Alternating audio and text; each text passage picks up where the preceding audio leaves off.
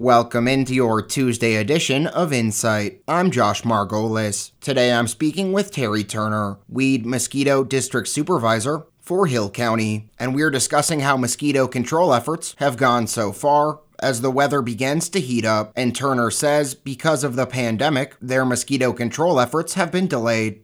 COVID 19 has interrupted us quite a bit. Uh, we're looking at control pr- programs across the U.S. are experiencing the same problems with delays in mosquito testing, lack of laboratory materials, uh, shortages of personnel, protective equipment. So the American Mosquito Control Association has asked Congress to support a public health preparedness fund and enhance uh, the laboratory capacities and then also better quality databases for tracking these different diseases that are popping up. And and we got some mosquito diseases that you know just a matter of time that they might pop up here. And then with the covid-19 if you got any other ailments?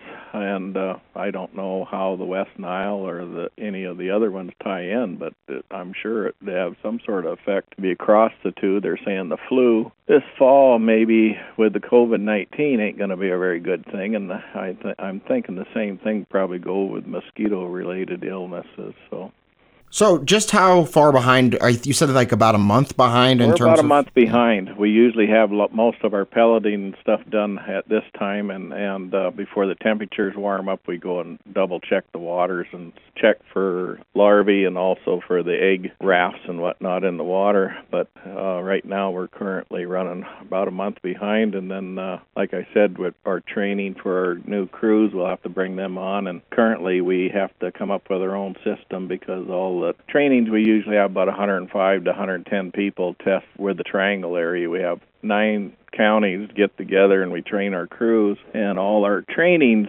on postponed or due till next year so we have to kind of provide our own training at this time. So it's really put a big kink on all our plans. So and then uh, we're having uh, salary issues uh, uh, weed board and uh, and the mosquito board has approved the salary stuff for our help, but uh, county commissioners have not heard back from them since October 21st so of last year. So uh, another issue that's going to put our mosquito program. Uh, so if you like our mosquito program, call the county commissioners up and said we need our program to continue.